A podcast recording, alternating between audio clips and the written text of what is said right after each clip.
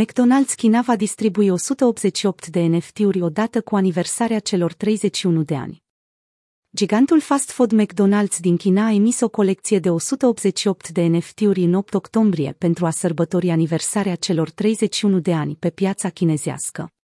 Denumite Big Mac Rubik's Cube, NFT-urile vor fi distribuite către angajații și clienții firmei, ca parte dintr-o campanie promoțională de tip giveaway. Conceptul NFT-urilor Big Mac Rubik's Cube se bazează pe structura tridimensională a noilor sedii McDonald's din China, care au fost inaugurate alături de lansarea jetoanelor non-fungibile.